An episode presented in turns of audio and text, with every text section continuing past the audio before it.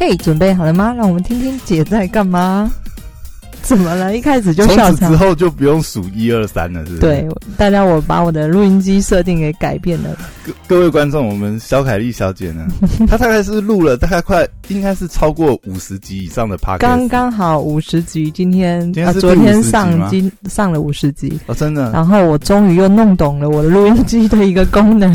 终于我们不用很笨的在每次开始前一二三 三二一哦三二 大家不知道，我每次在我的 slogan 之前会喊三二一倒数，然后开始念我的开场 open opening，然后然后再把它剪掉。对，OK，好，现在不用了。大家好，我是肖凯丽，大家好，我是 Poya。今天又来到我跟 Poya 的闲聊时间，然后什么闲聊？我们明明有主题，我们有主题，你不要，明明有 C，你不要讲的跟没 C 一样，好不好？这样感觉对观观众很不呃，对听众很不尊重。我们今天主题是最近最流行的话题《孤味》这部电影。那因为我本来是一，我也是一个很爱看电影的人，就呃没有到疯狂，可是我自己看到什么喜欢的电影，我就是我也不会约人，我就会直接买票进电影院看。嗯哼，对，哎我问一个，嗯，所以你在看电影之前，你会去看影评吗？我会看一点点这个电影的介绍是什么。但你不会看到暴雷的那个阶段，不会，不会，不会，不会。但是我很喜欢看完电影之后，因为我资子愚昧，我很喜欢看完电影之后再回来疯狂的找影影评。对，哎，那你这一点跟我差不多啊。嗯你，知道吗？你上礼拜跟我讲说你要看《孤味》，对不对？。对，然后我就一直在想，就是等你今天来推坑我，所以我就完全不去看《孤味》任何的报道跟嗯，跟影评啊。我就是你的影评，天哪，压力太大了。因为我本来我我其实也是这样，你知道吗？我就是我对如果我对一部电影有兴趣，通常我对它有兴趣，就是我可能顶多只会看就是呃他那种什么上映的介绍，然后他有什么卡斯、故事大概的概述，就、嗯我大概只会看奇摩电影勒 勒懒，大概只会看这个东西。然后嗯我也是习惯就是看电影前绝对不看任何影评，不管他有没有写有雷无雷什么。有的没的，我我基本是一个。很会被这个嗯，呃电影简介吸引的人，尤其就是如果住台北的人，就是长春戏院呢播的很多都是那种小众的电影。我说小众就不是那种商业美国大片，他可能播很多欧洲片，这样就是比较小众的你，说跟那个什么什么光点电影类似那样。然后我就很吃这一套。所以呢，有时候我是常常去，因为我喜欢他电影的简介，然后我就去看。但是有时候就是踩雷，雷的几率超高的嘛。对，而且艺术电影通常都闷到爆哎、我有时候就还蛮爱看这种闷到爆的电影，就是我很喜欢内心就是让你有有种内心要炸裂的那种那种余韵的的的情感。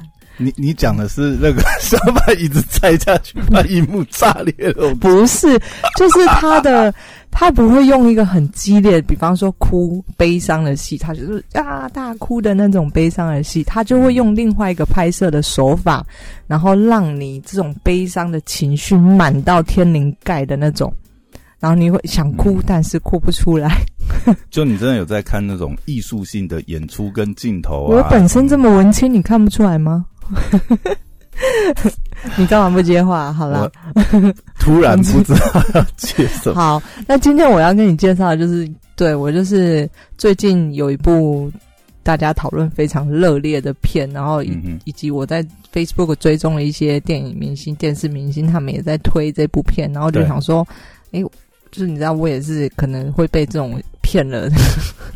其实也不算骗啊，因为这部有你非常喜欢的演员嘛，所以我那时候看到的时候，我就觉得你应该对这部有兴趣。最好笑的是，嗯，你看完之后马上逆转，你看完之后发现你爱上另外一个。不是啦，前一集我们好了，前一集我们讲到，就是我非常喜欢谢盈萱嘛，对，但你知道谢颖轩在接演这部电影的时候，他其实还没有红。虾米这这部片已经冷藏了三四年，这样是不是？我不知道确切多久，但是所以他在里面是不是当成一个小喽啰在在？没有里面的你可以看出谢颖轩的戏份没有很多。对，哦嗯，就是如果要，就是为什么当然主轴是这个阿嬷嘛，所以哦这就是为什么她也只入围女配角。但是如果以三个女儿的戏份来说，我觉得如果我，嗯哼，可是这以知名度来讲，我猜啦，你、嗯我猜应该还是那个徐若瑄。徐，若瑄，对，呃，三妹的戏份也蛮多，三妹是最令我惊艳的一个角色。三妹不是那个年轻的那个，佳佳，她戏里面叫佳佳，但戏外我不知道。哎，她是一个很年轻的新晋演员嘛，我觉得她演的蛮好的，嗯哼，对我觉得她演的蛮好的所以让我很比较惊艳的是那个这个三妹。那谢盈萱就是我凭个人对他的热爱，私心对就是已经加分加到爆炸。所以这部是谢盈萱还没有接演那些什么有名哦是谁先爱上他？对那些对之前我靠，这部也太久了吧？这部是什么？这部是跟那个谁他是？导演是一个新锐导演，然后这部片本来他只拍成一个小品，他本来没有要开拍成这么大的，没有没有没有，对没有。然后后来他也是还蛮任性，也蛮坎坷的。嗯那他就想说把它，就是他好像拍小品的时候就已经不知道获奖还是什么，总之呢，他就是决定要把它拍成大片了。然后他就去找这个投资人，然后四处碰壁，因为大家都说你拍这个就拍连续剧就好，就很像三一八连档啊，哦，就是可能这把它家庭拍成什么什么影？哎，其实现在台湾有一些剧集的那种，呃，也也不错啊。他们是想要把它拍成剧场没有，他就想要去找投资人嘛。那投资人就是泼他冷水，说你这种家庭剧你就直没接有票房。没有票房啊，拍成嗯连续剧就好啦。然后后来他好像去找到中影这个中影文化城那个中影就是投资人，然后就就是看中了他的这个这个实力，然后就投资了这部片。总之要开拍的时候其实蛮崎岖的。但是那个时候卡斯就已经定了嘛，就是现在这这几位主要的演员嘛。嗯，定了那个那个哦阿嬷在他拍小品的时候就已经是定了。诶，所以他是先拍了一个有点像是试播集的小品，然后再用这个去募资来，呃，也也等于是找金主募资啦，嗯然后去拍一个他真的真的觉得比较完整的长片这样子。对对，哦但是没有那么顺利，就是毕竟他也没有名嘛，然后所以整部完成，其实他前面什么很崎岖。那找来的卡斯，我觉得真的找来卡斯很不错啊。哎，很妙哎，我没有想到他前面有这段崎岖的故事。，对，因为他而他是一个默默无闻的导演，哎，可是你这样子哦。我想要先讲一个，哦、你知道吗？我那个时候候除了看到这部电影是谢盈萱，然后你又这样跟我讲，我就想说，哎、你一定会很喜欢看这一部。然后另外啊，最近我刚好在网络上跟人家讨论的时候，嗯刚好讲到一个字，我觉得超妙，因为我完全没有看剧评或影评，嗯嗯我其实根本不知道孤味在演什么。我是第一个跟你讲的吗？跟你讲呃顾，问，我我总算有第一，一个跟你讲的事情了。因为毕竟平常我都活到活在山顶洞人当中，然后都没有接收 社会上在流行什么，然后呢，我有忘记。但是啊，我那天就是刚好啦，就是在网络上跟跟人家闲聊这样子。嗯因为我常常也去别人那边串门子嘛，嗯然后最近有一部很知，因为你看今年刚好是疫情，对不对？嗯，然后很多电影就是大大作就一直延后，就变成说电影院空档很多嘛。那今年就有一个特殊的现象，就变成是说很多经典的老片就重新上映，嗯比如说嗯前阵子不是那个全面启动啊之类的，对不对？然后最近呢有一部《爱在三部曲嗯》，的，哎，我忘记它是不是三部都它又重新上映了，有有有，它最近重新上映。嗯，它爱爱在三部曲，你知道吗？我知道，就是我很久很久以前看，但确切内容我已经忘了。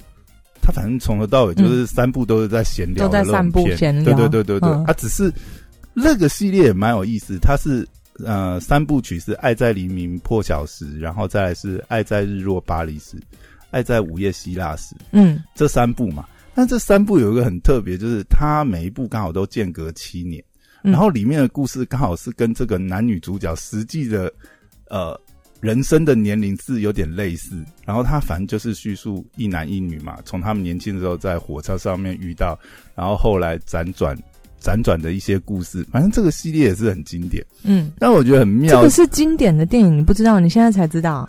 这三部非常经典。我一直知道它很经典，然后、呃，但是因为它的那种节奏跟 tempo 就很慢啊。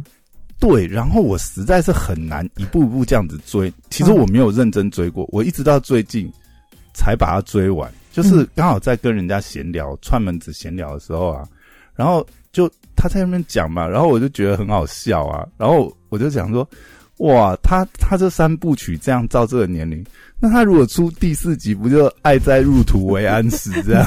我就我就随便还没掰还没还没还没到中中年。对，然后我在跟我在跟人家这样聊的时候，他就跟我讲说，哦，那你讲的第四集就孤味啊，然后我就想说，哦，原来。孤味第四集是要讲这样子的故事，是不是？讲其中有爱人离去之类的故事，可能吧。然后各自生活，然后为了真的很深爱对方而牺牲什么什么。对，我就觉得超妙，你知道？我就想说，哇，哎，这样，嗯，这样让我对孤味就更期待一点。嗯，而且，而且，就是虽然我没有看影评或什么，但是你有时候会在那种，可是有种有有种不一样，因为对我觉得孤味的。状态是真的是台湾社会，就这个这一个剧情的发展，呃，这种角色的设定呢的个性啊，或者是发展，如果今天是套用整个把被洋人拿去使用，是完全不适用，对，不适用，完全不适用。所以他的爱在入土为安时，应该可能会趴在另外一个，趴在另外一种怕的感觉，这样可能可能就是。嗯，洋人，我想一下会怎么拍？也许就是，呃，拍他们离婚后各自过着很爽的日子，完全跟台湾这个不一样。我觉得应该不会，因为像他那三部曲，他还是有他想要表达各种意意念。嗯，比如说他第一部曲是他们那时候都很年轻嘛，对，然后有有那种任性的决定，嘿，都不留彼此的资料，嘿，我们半年后再见，你会觉得是？反正就是很浪漫的一种梦想。然后第二集不是哦，他们相遇，然后又简述了为什么当初会错过这样。然后到第三部哈，那个都有儿女了嘛，然后又又有一些什么呃，这个相处的危机啊，或者什么。因为我觉得他每部还是有他，可能他想要他想要表达导演的厉害之处就在这里啊，他就是他都是会想要表达一些东西，但透过他的剧本。还有运镜的手法，去让观众知道他到底想要表达什么东西。他不会很直白的告诉你，很直白告诉你，他就不叫导演了。而且这三部妙的是，基本上都是由对话构成的电影，它基本上也没有什么，也没有太多的场景变换，然后基本上就是他们两个在那边价值观输出。孤味其实是也是差不多，就是以难怪，所以我说他就是说那嗯，以对话去以对话去撑起整部片。的这个呃的主轴就对了，它不是有什么大，但是这种剧情片都是这样，它不是有什么大爆破啊，或者是呃什么华丽的场面啊，没有，它就是一个呃以叙事在告诉你，但是你就要他就要跟着这个剧情走，然后你再才会进入到那个世界。你讲这，我就觉得像类似像这样子的剧情片啊，其实其实真的很难呢。呃，我讲的难应该是说编剧很难，因为他完全就是要靠彼此的这个对白，然后他又必须是很有观点的。嗯嗯嗯，对，当然是设计这种很强的片，的像类似像这种剧情很强片，我现在脑中突然想到一一个经典例子，就是《寄生上流》。寄生上流，哎，可是《寄生上流》，我觉得它动作性也蛮强的，它还是会有些冲突的场景。就是它不是那么完全只靠对白撑起来，对，但是它在陈述的是，它是那种我刚刚所说的，它与它的后劲很强的片。OK，对，那我觉得孤味也差也是类似像这样，就是后劲其实也蛮强。你看他平平淡淡的这部电影，好像只是透过对话在在演出这个电影。然后我本来预期的那种情绪的转折，嗯，不是。在一个镜头下，到他的剧情发展的那种片吗？呃，会，他没有什么大的这个 surprise，这样没有，他没有，他就是你要慢慢的跟着这两个小时的叙事，然后去进入到他们家里每一个人的情绪当中，你可以以换位思考，知道哦，原来他为什么他会有这样的一个呃行为表现，他的思考是什么，为什么会这样子？对，OK，对诶那我觉得还是蛮有趣的。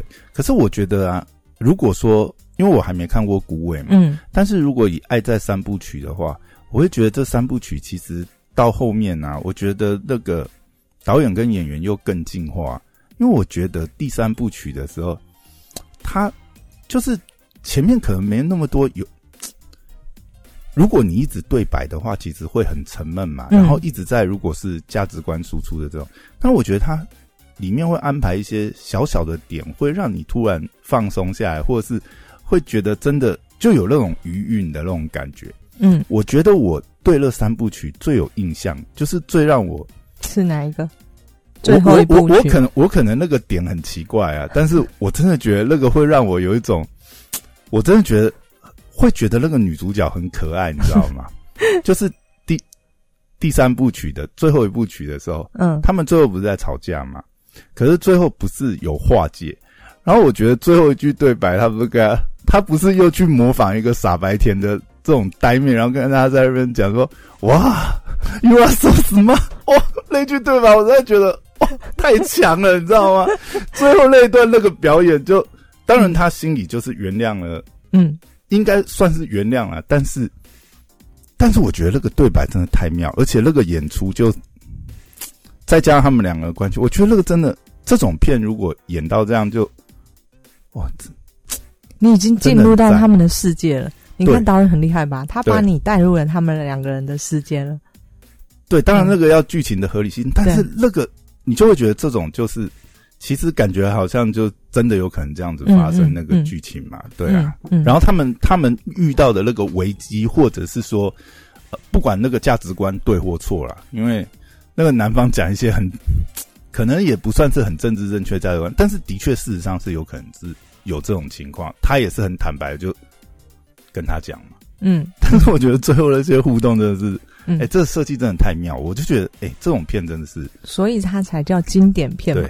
纵纵使我现在已经忘记了，可是这三部曲真的是非常经典。你看它已经拍了很久很久了，但是到现在仍旧是还是很多人回顾这三部曲搞。不好快七年了，他们可能可以来拍个第四部曲。还有那个谁啊，什么伍伍迪艾伦，他其实也拍的蛮多，在各个城市都有一部经典的浪漫喜剧，你也可以去追这个导演。说了什么蓝白红三部曲还是什么？啊、我忘记名字，不是有什么蓝色情挑吗？白色什么哎、？好像不是，不是这个，哎对，那个是不是伍迪莱？那好像是伍迪，那好像就是伍迪艾伦的。哦哎，好，你不是讲那个吗？我们好像不是讲那个但我忘记了。好，扯回来古伟这个事情，好好好，对好它简单说就是一个在台湾传统社会，就是传统社会下，呃，在阿嬷那个年代，他们为家庭、为小孩、为所做的牺牲。他不是像这个阿嬷，她不是像我们现在新时代女性，觉得我做自己就好，嗯，就觉得我想干嘛就干嘛，然后就就传统阿妈，传统台湾的阿妈，他真的是非，这就是为什么我说这部剧情它不适用套在套用在其他的国家，就这真的是很典型、很典型台湾人的呃的时代背景，嗯哼，然后然后也很很时代背景的，当时候多生了几个小孩这样子，对，多生了几个，他这样子有一二三三个女儿这样。嗯，哎，你觉得我到底要不要爆雷？我每次讲这种影评、剧评，那或者，你就先先先跟大家打针啊，嗯，以下要进入爆雷阶段。哦 如果你没看过这部哦啊的话，就可以先暂停，等你看完以后再回来听一下吧。OK，好，好好，所以现在要开始进入巨雷阶段他其实有四个小孩，哦，所以最后是有一个转折去演出来，他其实有四个小孩。有一个小孩是嗯真的，你看我说了，你一定会觉得、哦真的是那时候古早年代，他们第四个小孩送人养了，哦，童养媳那种概念，也不是，就是子父为婚呢，就是送别人养，还是什么弟弟没有不会啊，就送类似像这这样，我觉得很还还蛮就是蛮可以理解，在那个你把那个阿嬷可能想成八十岁七八十岁的，然后嗯在那个年代下，也许生了太多的小孩就哦，或者家里养不起，对，然后他就是把其中一个小孩送别人，所以其实是有四个小孩的。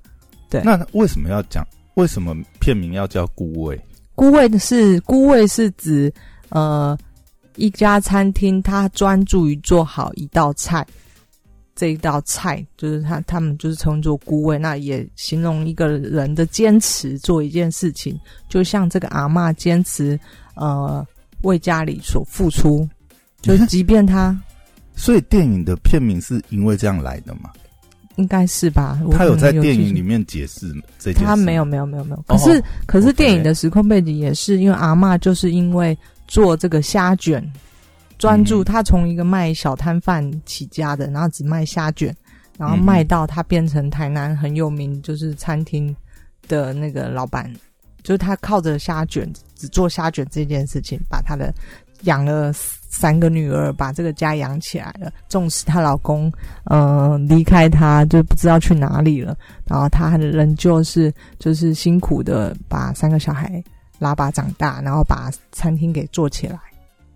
嗯，对，所以她有一点类似像这个意思。然后呃，就这个影片就在描述阿妈内心的转折，就是这样一个呃几十年来，就是他觉得他做的都是为了家庭的人好，我这么牺牲。我老公跑了，我还顾着你们。我每次我做什么事都是为了你们好，都为了小孩好。那为什么你们还这样子对我？可能呃有不孝啊，反叛他啊，不听他的话啊，然后呃等等等等之类的。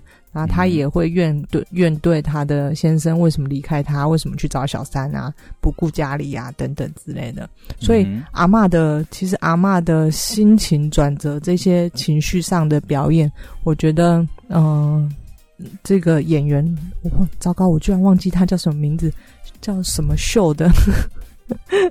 赶快 Google 一下就知道了。然后，所以这个这个阿妈其实呃，她入围了今年金马的女主角嘛，我觉得非常厉害。以前大家都是看她演电视剧，对。但是所以你看，果然她应该是那种大家都一看她就知道她是谁，但是你不一定能够叫出她的名字对，那果然她在这个电视电视剧的这个训练下呢，这么多年来，她还她真的很厉害，她去把这个情绪，呃，面对小三的情绪，面对丈夫离开她，却在她七十大寿那一天死掉，根本是你在开我玩笑吗？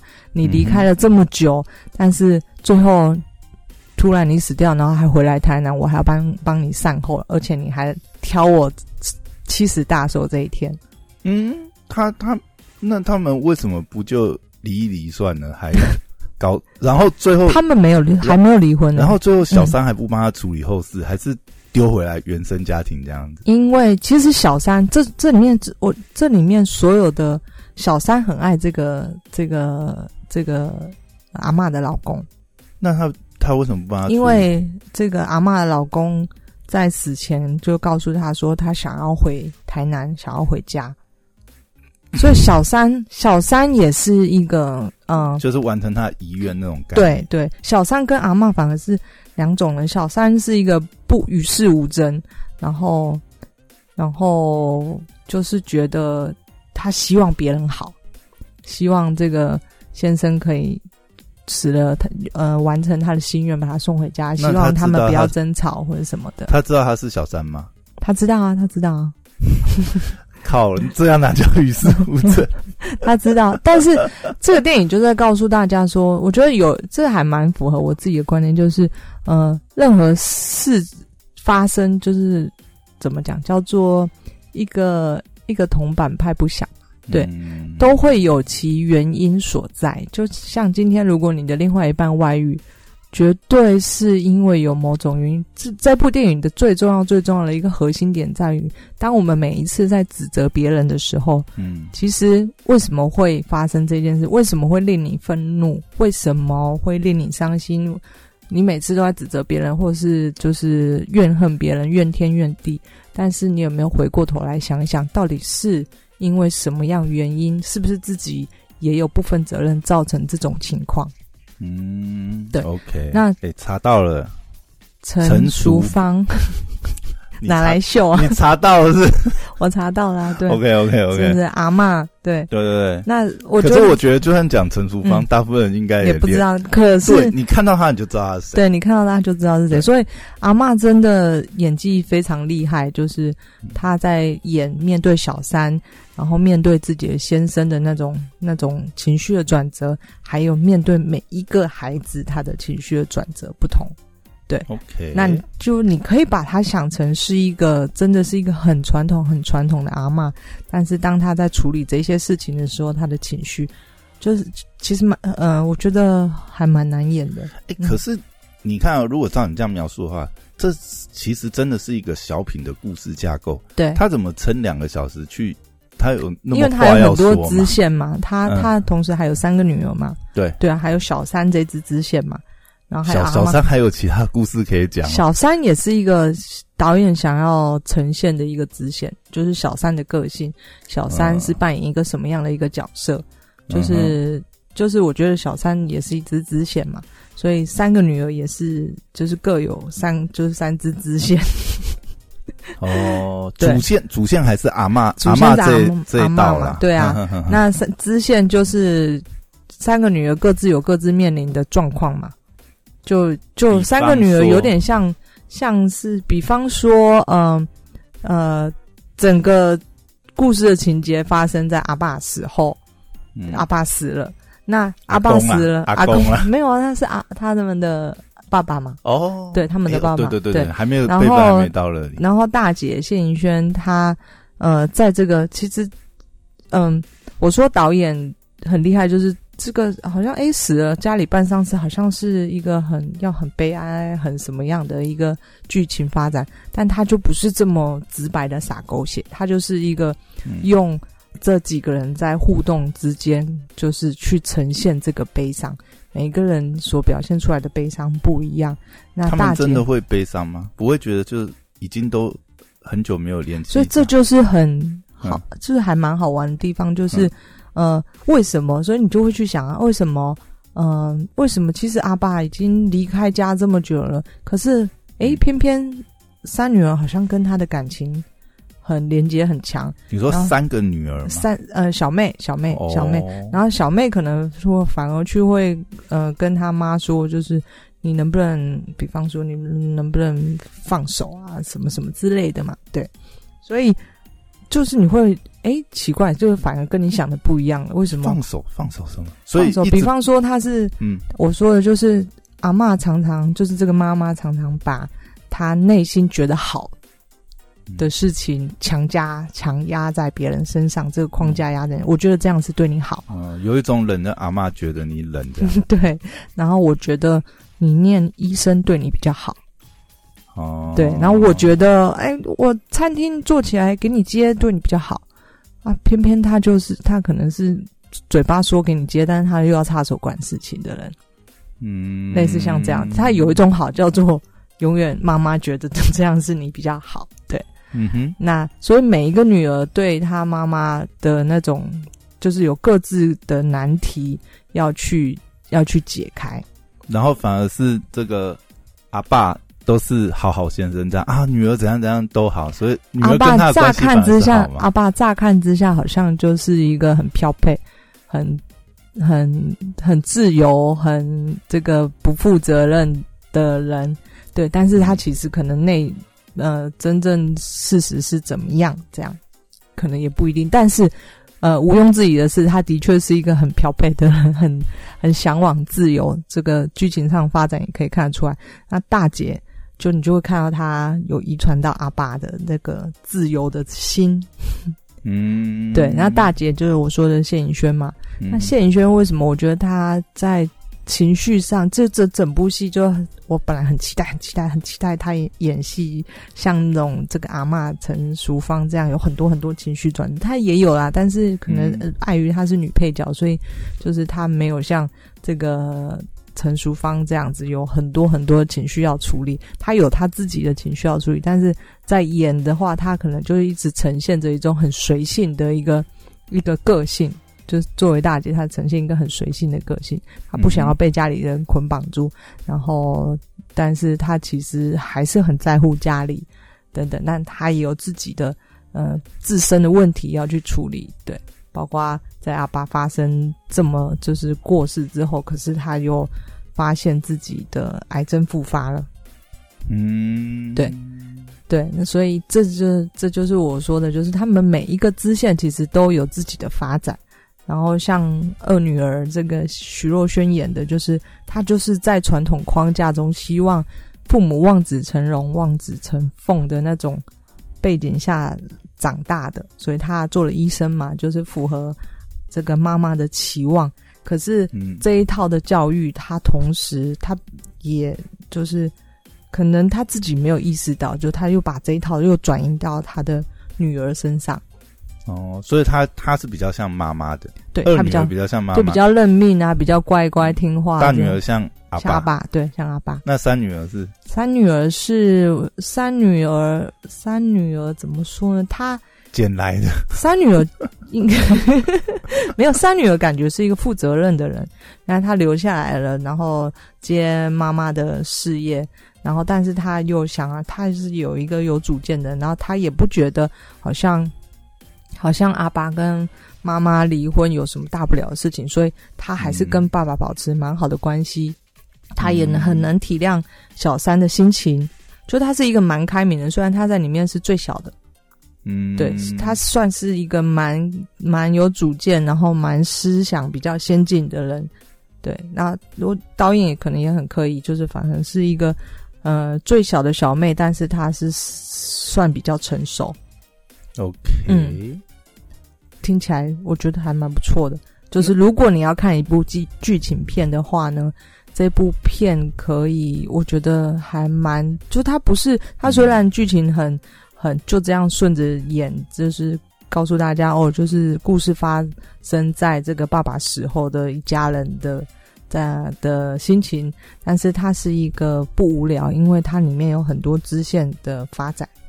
哎，那这样子四女儿有戏份吗？四女儿戏份第一幕出来，你就觉得，哎，这个是谁呀？啊，四女儿，他一开始就揭露他其实有四个女儿，没有，就是后续四女儿出现的那个场景是，就是有一个人，就是他们灵堂设在家里嘛，嗯，因为阿爸就希望他后事，就他可以回家，所以就是这个妈妈最后还帮他处理后事，然后灵堂设在家里，然后那一幕就是有一个这个。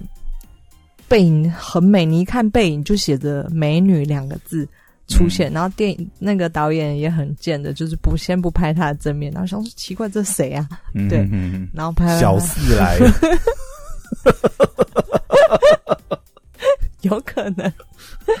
他本来是想要做一个错误引导，这样。你们争那么久没有，其实还有小四。哎，你这个还蛮好的，有可能啊，因为他，毕竟他这么漂他就是一开始要让你脑补很多的。不是，他后来就是后后来就是一开始拍背影，后来还是有就是拍到他正面。小四不是小四，哎，所以四女儿是最小的吗？不对，这个出这个第四个人是呃排行第三。哦，所以是。那个时候养不起送走，然后但是小四出来的时候，可能经济条件又真正的四女儿就是最小的，你看得出来她是看嗯，她是经济条件不错的，因为他们故事中有说她是从新加坡回来的嘛，回来嗯。故意特地回来就是见他爸对奔丧的，所以他们本来就他们都知道有这个。有这个老三，然后被送走。小妹不知道，所以你可以看到，这个小妹其实跟他们差距年纪年纪差距有点大，因为小妹不知道，就是她不知道当时候发生什么样的事情，然后为什么阿爸会离家，为什么怎么样怎样发生什么事情不知道，都是透过这个二姐跟大姐的口去告诉当时小妹当时候发生什么样的事。可是这可能也是其中一个原因，就是小妹。不知道这些事情，所以他也许心中并不会造成可能太多的怨恨，对自己爸爸的怨恨，所以才能够跟爸爸或小三相处的这么好。我不知道，我猜啦，我猜，对对。然后最后这个这一幕回来奔丧的这个呢，这个女儿呢是张钧甯。哦，对，我说哇塞，这个人到底是谁？对，但是他就是出现可能。短短几个画面这样对。嗯可是呃，我很厉害，我觉得导演很厉害，因为的确这样的一个角色设定，就是你把他想在当时候时空背景下，这是一个很合理的状况。对，就是有一个女儿可能送人养，对他有点想要把就是那个时代的各种可能性，可能把它展现出来，有点像阿信啊，嗯嗯，就像呃阿信这部剧集，它也等于也是集合很多日本战后的这种呃类似像阿信这种例子嘛，他把嗯很多真实的故事融合起来，然后全部加注在阿信一个人身上，去演绎这些就是那个时代下的故事，这嗯样。嗯嗯，对，所以我台湾人看了应该会蛮有感觉的，因为第一个嗯他是有他他其实总共演三代，就是阿妈就是这个妈妈嘛，然后嗯还有这几个女儿，还有二女儿的女儿，就是这个这里面只有二女儿有结婚有生小孩这样子吗，大姐也有，大姐也有，但是我说了，大姐就是一个放荡、比较漂配、崇尚自由的人，所以她的婚姻也有她婚姻应该要处理的事情。对、哦，对，所以其实是它是一个很很丰富的一部片啊，很丰富的一部片。嗯然后虽然好像听起来像家庭剧这样子，可是嗯它里面我觉得很很丰富，推也是推荐大家去看啊。对，可能我自己因为我对谢盈萱期望太高，我就想说我进这部片就是看他，结果错了。如果想要看谢盈萱，就是去看他《谁先爱上你》的这部片，他演的比较多。就很像那个打了一个幌子，这样，然后一进去那个看板明星五分钟就被枪 枪决，然后后面都是看其他的演员表演这样子。我记得以前不知道哪一部片也是这样，就是有那种很就我忘记以前也好像有类似的国片，嗯。就是反正就有请到一个大咖，然后都是这样，国外也是这样，完全用这个大咖宣传，然后嗯，拍进去以后，这个大咖其实是在这部片当个跑龙套这差，不多是那个概念。不会啊，她也算女配角，嗯，就是也也有一定的也戏，对，也有一定的戏份。嗯。然后就三个女儿都呈现不一样的、不一样的个性，对，就真的还蛮不错的，嗯。蛮不错的。好妙。推荐大家去看，在这个因为现在疫情嘛，很多国外的大片都上不了，那反而就是可以刚好去支持一下台湾的国片。听说现在电影院那个也是蛮挤的，这样子。哎、我之前之前去看电影，在疫情期间去看电影，都是包场，对不对？差不多小猫两三只，嗯，对，那不过那也是那个时候没什么片啊，基本上嗯前、前一阵子在疫情期间，唯一上过大片就《天能》吧。哦，然后之前在，烂死了，然后在之前那个那个时候疫情还呃没那么严重，嗯。应该说已经严重，但是初期那个时候还有大片，就是那个嗯。学位嘛。嗯嗯嗯，然后这中间基本上好了，除了最近啊，最近多了那个《鬼灭之刃》卖爆，好像也没有什么片啊。孤味，好，大家去支持一下，啊，最近还有很多国片，有吗？最近很多国片，前哦有啦，在孤味逃出立法院呐、嗯嗯嗯。然后还有还好像孤味之哎，孤味之前还有一部国片，好像也蛮多人推的，我不知道，但我以前其实嗯。呃有啦，这一两年来比较常看国片，台湾片真的拍的嗯。也、也还蛮好的，韩国片我也看，以前也不太，但韩国片也拍的蛮好的。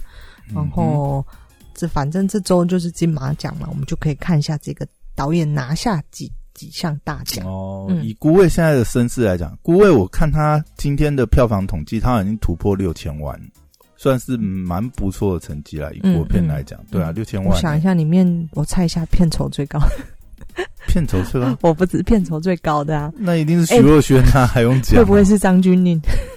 拜托他来客串了几个镜头，他那个根本笑就那个，哎、这这是整个嗯，我我觉得他是一个画龙点睛用的一个，女性 power 就是一的一部代表作，哎，就是里面嗯。基本上就是、全部都是女性，就是哦，来说来演绎主要的角色，对啊哎，，那个阿爸有有真实有演出来他是谁吗？有啊有啊，哦，也是有角色啊，也是类似像哦就是客串，但客串请的也是很厉害，因为老年的阿爸是龙少华，然后哦年轻的是糟糕，我有时候忘记了，跟 我对记人名不太不太在行。可是年轻的，嗯、出现几幕，可是也演的蛮好的。那年轻的阿妈是谁？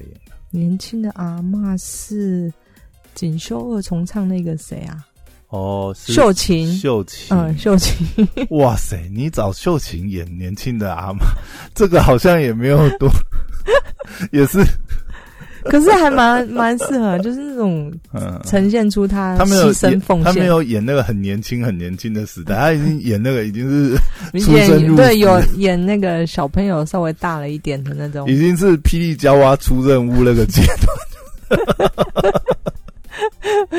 还不错啦，还不错。你知道我为什么会想要霹雳娇娃吗？你是看旧版的还是新版的？呃，算新版的就是最近就是、呃新版的很好啊，新版的也是一个看啊不对颜值的。我我我我我讲的你说霹雳娇娃也不是最新的这个新版，应该是你不要透露你的年纪应该是上一个版本的新版。哦。就霹雳娇娃拍很多版本嘛，嗯但是呢，最近呢，就是嗯，最近 Netflix 上了很多卡麦隆迪亚的旧片。嗯，卡麦隆迪亚有演过霹雳娇娃，你知道吗？我知道啊，我知道啊。你说的是他那一版对吗？对，我说的是他那一版。然后呃，我要怎么讲？我在讲说，卡麦隆迪亚就是最近因为上了很多他的旧片嘛，嗯然后呢，就会开始就很多人在复习这样子。嗯然后卡麦隆迪亚自己也在 IG 发了一篇文，哎，他不知道是在啊，他应该是 Twitter 啊，嗯因为国外明星用 Twitter 用比较多嘛。他在 Twitter 发的文章很好笑，就是因为他大概是二零一七结婚之后，基本上他就是处于一个息影的状态。他自己声称他就是已经退休，因为他二零一七之后结婚之后就没有再出任何电影作品。他、嗯他自认他已经退休，但因为 Netflix 最近很多上了他很多老片，你知道吗？所以他很尴尬，是不是？不是不是，他说他自己在 Netflix 看到这些推荐的时候，因为他也看嘛，对不对？嗯他他他他然后他他就自嘲了，他自己在推特上面写，就是说，哎、我突然想起来，哎、原来我以前是个电影明星，我笑死。但是他最近因为他的这些老片啊，就是刚好 Netflix 又重新上嘛，那很多老片又回到就是排行榜前几啊，嗯。尤其是，哎、我有点忘记，我好像没有特别注意到 Netflix 在台湾那边，他的电影好像没有排名到很前面，但是因为推荐都会把它推荐，就是会在主打区这样，嗯你就会一直看到，比如说那个像他，呃，当初他呃爆红的，应该是说真的让他爆红发光发热的电影是《哈拉玛丽》，嗯，还有印象吗？有啊有啊就是。他有一幕是他用那个以为他以前演很多片呢，他他以前也是一线，我他是一线啊，但是我是说他当初就是最红的，呃，应该说让他真的就是被大家看见，就是哈拉玛丽，嗯因为哈拉玛丽那个时候，哇，他的状态真的是，哇，真的是太神奇了。如果没有看过的朋友，一定要现在刚好 Netflix 有嘛，嗯就可以去复习。那片画质也还可以，哦，内部的那个卡梅隆迪亚真的是哇，你最近都在人类，精华。你最近都在回顾旧片呢。没有，因为 Netflix 最近没什么好，没什么片可以看，哦然后。你你看了这部以后，就还是会推荐你其他一部、其他几部嘛。嗯那像卡梅隆迪亚早期很经典的，除了《哈拉玛丽》之外，那还有一部就是那个呃，诶，我有点忘记了，中文叫什么？《摩登大圣》嘛。嗯嗯嗯嗯 The Mask 就是他跟金 Carrey 嗯嗯。合作内部，嗯。金 Carrey 也是内部就突然爆炸，嗯。然后，但是我必须要讲，就是其实如果这两部比起来的话，那个摩天大圣嘛，《The Mask》里面的那个呃卡梅隆迪亚，应该才是他哇到巅峰，嗯。哇，他那部身材超棒，嗯，可是很很明显跟哈拉玛丽是有一个他后来好像变维修的状况，他后来好像变胖人年纪大，尤其是老外，对啊，但是他嗯。哦，他当年身材真的是我们是都知道。那不然他为什么叫一线？他那时候就是一线的人才能演那个霹雳娇娃啊。不是，就你很久以后再回顾以后，你会发觉，哇，当年的一线真的是，真的是一线、欸，哇，现现在真的是现在很，久没有看到这种等级的，就是 而且他他够身高也够高，啊，对就他，嗯。诶，他他好像是，诶，他其实也好像才，哎，他好像一七四，他就长得很甜，然后身高也够高，身材也很好啊，完全是 model，然后但是他又不会太高，所以他其实很适合，因为嗯。电影明星如果你太高的话，比如说像天能那个天能那个女主角，靠腰她一百九，哎，嗯，对，她就是演那个，嗯。她她之前还演那个星际特工队，不是她演那个至高族有没有？那个全身涂成哦金漆，那也是她，你知道吗？我？不知道，她超级高，你你在天能看她，你就觉得 很高啊，靠超级高，但是她这样其实很难搭配。你看，对啊呃，，一线的男星通常个子都不会太高。当然啦，现在的一线男星身高普遍也比较高，像那嗯个天能的那个男主角是什么 Robert 什么？嗯嗯嗯，演蝙蝠，哎，不是演那个，对啊，那个他后来那个他最近接蝙蝠侠书的那个暮光之城对啊对啊，然后以嗯前是哈利波特里面的那个，他不是吧？他没有演过哈利波特，他是哈利波特里面，他是哈利波特第四集不是什么斗龙那个吗？哦，那我没看他是，那个，他的《暮光之城》我也没看，我不喜他欢其实他他其实他其实长相没什么变诶，他从小时候就那个样子，可是是有越来越帅。哦，我觉得、嗯、他在天能那么帅，天能这个角色把他塑造这么好我是一，个我是这么肤浅的人吗？我就是看演技他。在天能里面演技也很好啊，有吗？有吗？为了为了任务牺牲，即使知道命运，对不对？还很帅跟你讲，拜，然后名字要赴死，没有这么帅的一一个角色，绝对没有这么肤浅，我就是看演技的。好，来开玩笑。好，跟大家看。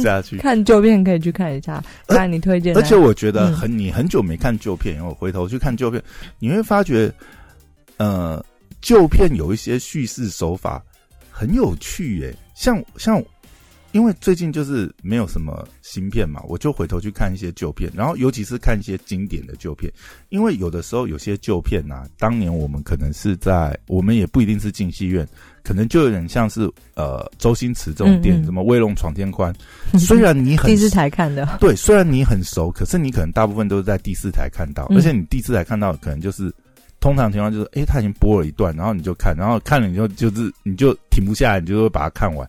可是你常常是你根本不知道他前面就是最开头的那段，从中间开始你永远都没有看过这样。所以我最近去回顾老片，我就发觉有这种状况，就是有一些老片。嗯可能当年有看过，或者是当年也是在呃电影台看的，所以从来都没有从头开始看。然后 Netflix 上还上了很多老片啊，比如说布鲁斯威利最经典的《Die Hard》第一集，末日什么？不是不是哦《终极警探》啊？哦 OK，你我不知道你没看过吗我听过，可是我没看过我我一定有看过，但我忘记了。？OK，他第一集也是很经典呐、然后其实我觉得，就算你现在呃，虽然它是很旧的片，你现在回去看，它还是一个蛮经典的片。可是我就是回头去看，比如说《Die Hard》这一部啊，回头去看他一开始的时候的那个描述啊，我就觉得，诶，其实他很蛮巧妙，就是他在做剧情简介，呃，一开始要介绍人物特性什么。以《代号》那部片来讲，他片头就刻意安排了布鲁斯威利去做了一个很多嘴的礼车的司机，然后那个礼车司机呢，就是他是一个黑，他是就是一个有点像是油嘴滑舌的一个年轻的这样黑人，但是呢，他剧情上很巧妙安排，就是他跟他的对话当中，这个黑人的对白就去把。呃，布鲁斯威利现在的情境啊，然后他遭遇到的什么状况，他跟他老婆之间的关系，他就用黑人的口里面把这个旁白描述，把这个剧情的这个概要啊，布鲁斯威利的状况等描述过来。我觉得有的老片它在这些设计上面很有趣，那看老片会发掘新的乐趣。好，所以你推还有吗？还有推荐老片带哈的可以看然后我以为你布鲁斯威利你要推荐《世界末日》，这是世界末日很经典啊，是对啊，因为问题问题是经典中的经典世界。末日太经典了，尤其是呃，已经经典到几乎每一幕你都可以记得。我觉得世界末日哦，如果你讲世界末日的话，呃，就对我的感觉啦，我会联想到另外一部经典的老片，就是呃，最近不是史恩康纳来嗯，走掉了，嗯 pass away，、嗯对他不是零零七吗？对对对，但是。但是，呃对你讲到零七内部也是非常经典。我说你讲到世界末日，我会联想到 The Rock 那一部，你有中印象吗？文是什么？不知道。好，我一下讲恶魔岛啦，恶魔岛。哦，就是史也是经典。史恩嗯康莱也是，而且他内部也是影射他，因为他他已经那个时候演内部的时候，他也已经脱离零零七这个角色很久了。但是其实内部也影射他，就是以前曾经是英国的 这个特派员，然后他嗯不是被关在恶魔岛，然后他是一个唯一从恶魔岛脱逃的人，然后他们那个时候因为呃这个恐怖危机嘛，所以又要回到恶魔岛，所以又把他找出来。你有印象那部吧？我不知道了，已经忘了。好，我再去拿出来看。他跟尼可拉斯凯奇，尼可拉斯莱吉演《疯狂科学家》，有没有？我回去把恶魔岛拿出来看，不是那部片不叫恶魔岛不了，那是什么？那部英文叫《The Rock》，可是中文我也忘记。哎，那部我嗯想一下，那部应该 Netflix 现在也有，好，台湾的 Netflix 也有，嗯嗯，那部也很精彩。对好，内部也是，就像你刚才讲遵命。世界末日一样，它是属于那个是 The Legend，就是传奇。对你每一幕都太经典啦，所以爱尼克拉斯凯奇的一定看过了 Rock，可见我一定看过，你绝对看过，你没有看过，真的太瞎了。我以为我以为他的经典是换脸那个 face 那个那个 哎、你如果真的要讲尼可拉斯凯奇，我觉得他经典，我我觉得那个换脸也不算他经典。如果真的要讲他经典的话，我觉得会是，呃当然他经典很多啦。我个人觉得他，比如说八厘米，哦没没看过，靠八厘米你没看过？八厘米很有名，我知道。糟糕，我要赶快 ending 这个蛇蛇眼有没有看过？蛇眼听过没有看过？我你看我不爱一个演员，我就是没有去把他剧情那个 电影找出来。那你一定没看过火柴人，对不对？我听过哇，你真的要补太多。那好，他哪一个？他那个得影帝那部《远离赌城》没有哎、啊你，天哪！靠你我真不爱他这个你不看？好了，我这一次回去我会把这些片给补起来。我说我们最后是一个 老片大推荐，对不对？对，你看为什么会从孤味？可以延伸到一 一些老因为？孤味讲完了，就讲一下电影的推荐，蛮好的啊。我我真的嗯会因为人家推荐电影，然后去把它找出来看的。嗯就这个这个周末大家不怕无聊了。好了，我要 ending 的这一这个这一集了，我们经典的讲讲完了太久了。对，，OK，从电影《孤味》，然后讲到这个呃，你觉得很相似的巴黎呃午夜三部曲，然后再来讲这个旧片的推荐。嗯 偏题，我们真的闲聊闲聊太大反正主题还是讲电影嘛，对不对？喜欢看电影都可以对，从这集。大家可以互相交流一下，或者是你对于孤味你有你自己的想法。呃前两天又有一个我的朋友告诉我说：“哎、你们在讨论的时候，我好想参与哦。哦，我知道，就是我们上次讲，我我我跟你讲这个这个状况，我非常理解。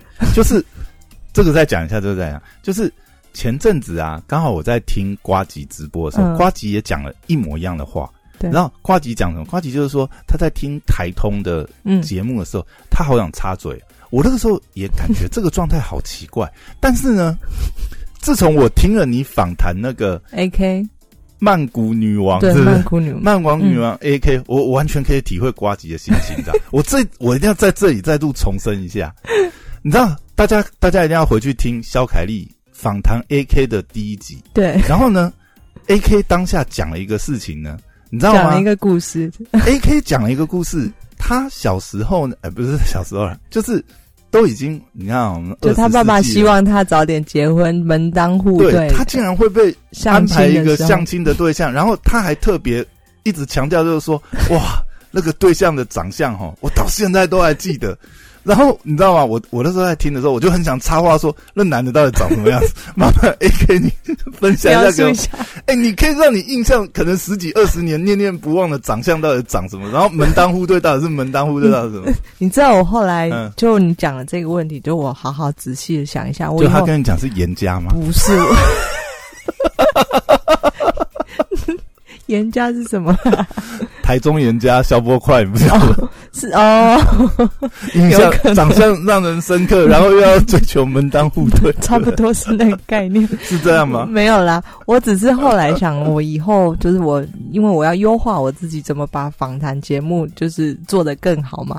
我发现我太执着在主题身上了，就是不像、啊对，不像这样子跟你每次跟你乱聊，随便随便聊。我们本来有主题，聊到没主题，就我就是觉得这人家愿意让我访问，我是不是要好而且你知道吗我觉得那时候主题前进 A K 就一直心里很期待，你赶快问我这男人长什么样，我好想讲，我好想，然后他已经给诺 hint，你都不问他，你知道旁边的听众都急死了，你知道哇他到底怎么样？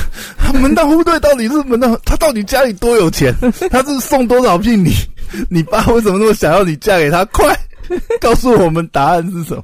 好，我下次 我下次第四集跟他录的时候，我就先解答这个大家这个你。说你收到听听众那个想要插话的问题是什么？他在他那一题那那集，他是听了我们在聊九妹，哦，然后他说他又很想插话，他他想要说爆料，就是说我跟你们讲九面才不是这样，我知道九面是不是这样吗？所以他认识九妹吗？不是啊，他是想要站在九妹那一方，然后他就跟我讲，辩护吗？对，然后他辩护，然后他就跟我讲，我就说，嗯哦，那不接受，哎、我那天已我那天已经帮九面辩护很多了、欸你你完全是一个站在就是歧视九面的立场，但我一直想要救你，你知道吗？